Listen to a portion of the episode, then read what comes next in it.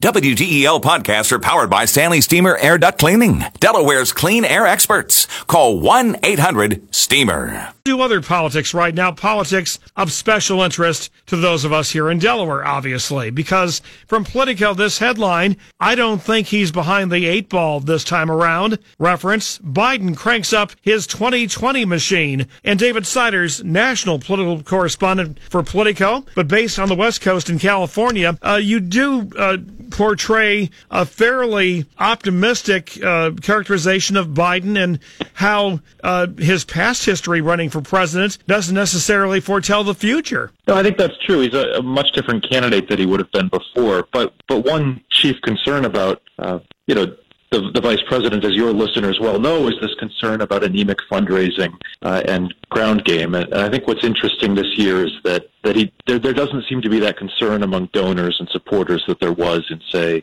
you know, twenty fifteen. Is it your impression that some are already tentatively committed, or they're still waiting to see who else gets into the fray and how the progressives line up? No, I, I, I think that there are some people, obviously, who are committed, but, but few and far between. I think most donors...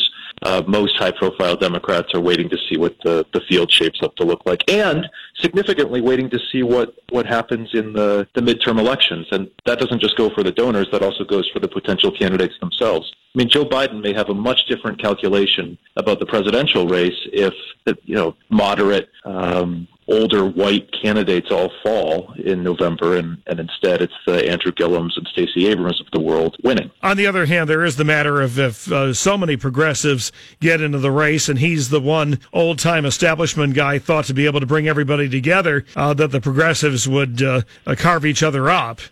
It's a huge argument for him. I, I mean, that's the, the that's the goal. There will be other moderates in the race as well, uh, but nobody, I, I think, with his, his his name recognition nationally. Uh, give us a sense of uh, anything you experienced on the ground, uh, some juicy quotes from people, uh, just on how uh, this candidate is so different uh, previous, because, after all, he was vice president for eight years. Yeah, I think I think the most interesting thing about this this. West Coast swing that he did uh, over the last couple of days. It doesn't have to do with any rhetoric. He said something interesting about the Anita Hill experience and addressed some of the criticisms about that. But but really the most interesting thing was just a meeting that he had with about twenty-five people in Beverly Hills, uh, hosted by Jeffrey Katzenberg. And while Katzenberg is meeting with lots of Democrats, if you're a supporter of Biden who is worried about past fundraising performance, Uh, seeing that meeting happen, I, I think, was an important signal um, that that he still has connections and, and that he can tap into these folks. You remember Katzenberg was instrumental to Barack Obama's ability to launch uh, in two thousand eight. Well, that brings to mind something else, and that is the people who were aligned with Barack Obama and who were aligned uh, then uh, afterwards with Hillary Clinton, how they would appear to be splitting this time. It's interesting. I, I think that there are some Obama loyalists who will go to Deval Patrick uh, if he runs, but I think Biden will get a share of those people if, if he runs.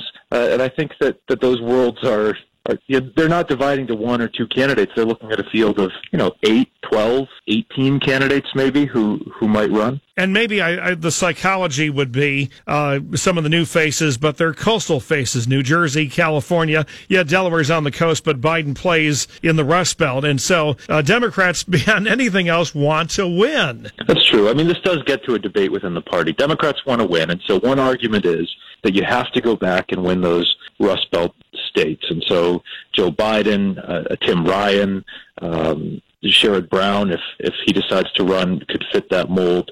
Uh, but there's another argument, too, which is that, and this goes back to depending what happens in, in the November elections, that the Democratic Party's base is not growing in in you know, with with these voters who are middling people who went with Obama and then went to Donald Trump. The base is growing with non-white voters, women, and so we're talking about urban areas like Atlanta, um, where, you know, or even Arizona, you know, non-traditional Democratic states. So there is this tension, I, I think, within the party about what kind of Democrat is the right Democrat to win. And as you say, I think we're going to be looking at the midterms and, and see, I mean, some of the maverick uh, progressive candidates versus the more traditional establishments, and in particular in, in the districts they're running, the racial, ethnic, age composition, all the rest. All right, thanks for joining us. Have a good weekend. We'll do it again. Thank you. Thank you, sir. David Siders, national political correspondent, Politico on the West Coast, covering Joe Biden as he was uh, making his uh, foray in California, talking to some of the donors and all that.